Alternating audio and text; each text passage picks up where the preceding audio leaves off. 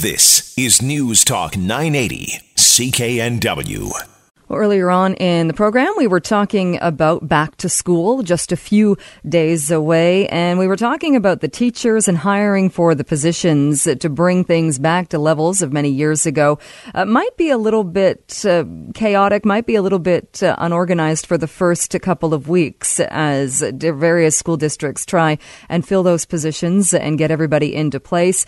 That could lead to a bit more stress, uh, possibly anxiety, not only for parents, but also for students. So we are talking to a psychiatrist with BC Children's Hospital. Uh, Dr. Dzung Vo is joining us on the line to talk about some tips for parents and families heading back to school. Uh, Dr. Vo, thank you so much for being with us. It's a pleasure to be here. And uh, just a clarification, I'm a pediatrician and adolescent medicine specialist. I'm not a psychiatrist, but I'm Oh. uh, really happy to be talking to you today. Sorry about that. I don't know why I had that written down there. There you go. You are more than qualified to be talking about this. Um, tell us a little bit about how real is it, uh, the anxiety or stress that children might feel uh, going back to school? Oh, it's it's quite common. I would say most kids experience some degree of stress in going back to school, um, and stress is actually a normal and healthy part of daily life, uh, especially when there's changes happening, going back to school in a new routine, new friends, new setting. So it's completely normal. I think the question uh, that parents and healthcare providers need to be asking ourselves is, uh, can kids cope with it, and when does it become a concern? And at what age do we do we think is it elementary school or high school? Where where should we be looking for this the most? Uh, we see it at all ages, but the most uh, critical times are during times of transition to going to a new school. So going into kindergarten and grade one is a, a pretty stressful time, and then also going into grade eight, uh, entering high school is a quite stressful time. But we can see it at any age. And what do you tell parents then that might be noticing or picking up on uh, their kids uh, acting a bit more stressed out or or showing signs of anxiety? I think it's important for parents to tell kids that being stressed out is completely normal. There's nothing wrong with it. And it's really important to be able to talk about it and also learn how to recognize when you're stressed out and learn how to cope with it in a healthy way. And what would be some of your advice then to parents? So first of all, um, they can just tell their kids, "Look, stress happens to everybody. Um, I'm here for you. We can talk about it anytime." And continuing to open that door, even if a, a child doesn't want to talk about it uh, the first time a parent asks.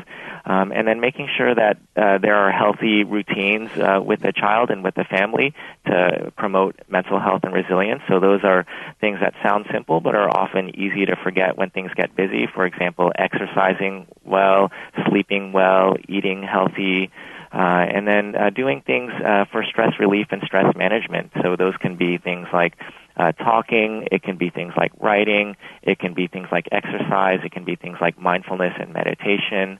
Uh, there's lots of ways to cope with stress in a healthy way. Uh, Do we run the risk, though, of, of uh, buying into it? Maybe if, if a child is uh, just doesn't want to go back to school, and parents uh, can parents then uh, play into it and and and and uh, acknowledge that as perhaps stress or anxiety when really it's just a kid's having too much fun in the summertime and, and just doesn't want to go back.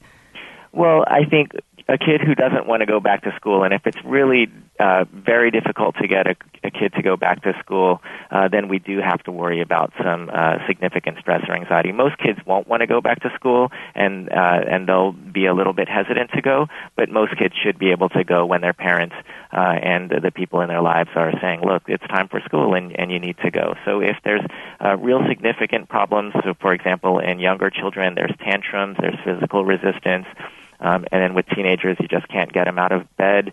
Um, then you, usually at that point, we would need to uh, ask ourselves: Is something else going on? Is there uh, an anxiety or depressive disorder or something else going on? Uh, summertime can be a time when you kind of throw the routine out the window. Maybe you go on vacation, you're staying up later than you would be during the school year. Maybe you're not eating as healthy, you're eating uh, more kind of picnic uh, summer food. Uh, how soon should parents uh, try and wean their kids off of that or maybe get back to a more school year type routine before the year actually starts? Yeah, I think about one to two weeks before school starts, it's a good time to start talking about school, uh, start preparing, uh, making it, uh, putting it at the top of mind, uh, start getting into more normal routines in terms of eating and sleep and exercise, uh, and I think that usually can help the transition go a little bit easier. So usually one to two weeks or so. And you mentioned as well that the change uh, can be uh, the change of a school can be uh, quite uh, stressful for kids. Uh, are there ways to, to ease that? I mean, go maybe going to the school before school starts, so a student knows what it looks like, isn't isn't kind of hit with all of this new thing, all of these new things on the first day. Yeah, I think that's really important and, and can be very useful to visit the school. And more important than seeing what the school looks like is meeting the people at the school because we know that feeling connected at a school is a very important protective factor for mental health of children and youth. So knowing a teacher, a counselor, or knowing some of their peers who are going to school, that's really going to help them to uh, have a healthier transition. Uh, and what about uh, diet uh, leading up to this and making sure your kids are eating healthy and getting the nutrition that they need? It's really important for kids to be eating at least three meals a day. breakfast is very important, and I know a lot of uh, that's kind of grandmother's wisdom, but it's actually very true.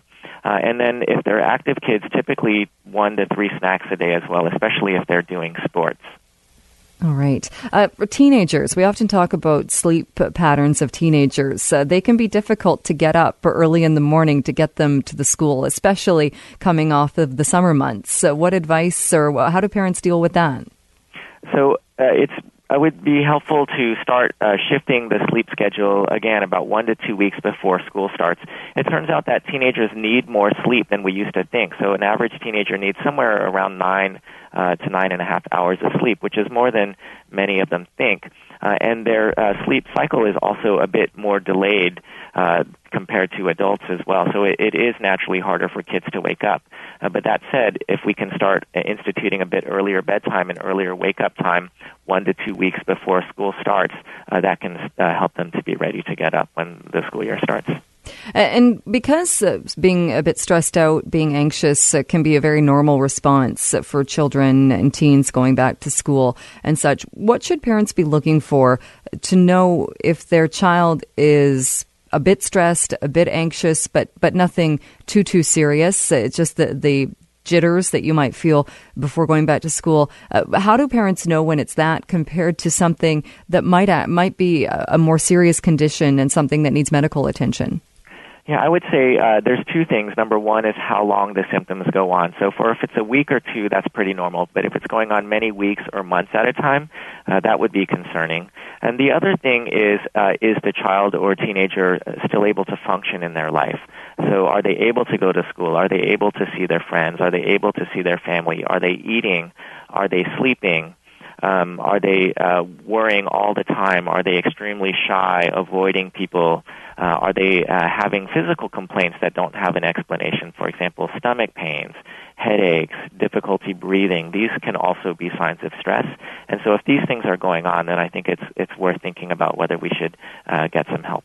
Uh, and you talked about talking to them, and I, I would imagine too that's uh, just making sure uh, a student, your your child knows uh, they can talk about it. They might, uh, even if they're embarrassed or it seems strange or, or different, you can t- talk it out and and figure out what's wrong. Yeah, I think that's really important. Parents just giving uh, kids permission to talk about these things where there's honestly there's a lot of stigma around it. There's sometimes shame. These are not easy things to talk about. So just letting your kid know we can all talk about it. I'm here for you. I'll be here for you no matter what. I love you no matter what. So expressing unconditional love. And then also parents can role model this too. So they need to not just wa- uh, talk the talk, but walk the walk. Show their kids that they are recognizing their own stress, their own anxiety, their own emotions, show their kids that they can talk about their own emotions and that they can demonstrate healthy coping behaviors. And when kids see this, um, what parents do is way more important than what parents say. So if kids see their parents doing this, then that will help them uh, have an easier time talking to their parents. And what about overbooking? When school starts, uh, suddenly you're back in this routine of Monday to Friday. Um, a lot of kids get into sports and such. Uh, is there a concern that we go from the more lazy, uh, kind of laid back summer months to suddenly uh, being involved in all these things? Do parents need to con- be concerned about overbooking their children? I think that's certainly an issue. Um, Dr. Daniel Siegel, who's a pretty well-known uh, child psychiatrist, he's developed a concept called the healthy mind platter. And the idea behind this is basically that the mind and body needs a variety of different activities in order to be healthy and balanced. And so that does include focused activities like learning and concentrating, exercise, but it also includes things like uh, time in and playtime. So time just to yourself, uh, time to relax, time to enjoy, um, time to do things that are just fun. Uh, and all of those things are important for healthy development and healthy growth. Uh, because really, uh, even though uh, a lot of children maybe think they don't want to go back to school or they're sad that the summer is coming to an end, it can also be a very exciting time. You're going into a new grade, you're you're you're meeting new people, your life is continuing on. Uh, it should be, I would think, a time uh, to be celebrated. Yeah, absolutely. And many kids, uh, once they get through the first few weeks of initial stress and anxiety, and they start meeting their peers and they start developing relationships with the teachers and the staff, uh, then they they will enjoy school. So that's certainly what we hope for. Uh, should we be concerned as well with the uh, the state of schools in some of the bigger school districts right now? Uh, Surrey, uh, Vancouver, uh, having so many positions that are still being filled, and we are being told there there will be some uncertainty in the beginning of the year. There there are positions that haven't been filled, so teachers on call will be brought in. Some other teachers might be shifted around. does that make it more difficult when students? It takes a bit longer to settle in, to know who your teacher is, to know where where your classroom, what your cl- classroom looks like. Um, you know, I, I I don't really know that I can comment on uh, school policies. That's a little bit out of my area uh, to comment on the the personnel of schools. I, what I would say in general, though, is that um, kids are pretty resilient, and that when they know that they're cared for and that they're connected at the school, they're usually able to handle ups and downs. All right, some great advice. Uh, Dr. Vo, thank you so much uh, for joining us and chatting with us this morning. I appreciate it. Okay, it was my pleasure. Thank you so much. All right, that is uh, Dr. Dzung Vo. He's a pediatrician. He was joining us uh, to talk about some uh, tips, uh, some ways to deal with children going back to school, whatever the age, if they're feeling a bit stressed out or a bit anxious about the start of the school year. Vancouver's News, Vancouver's Talk. This is News Talk 980, CKNW.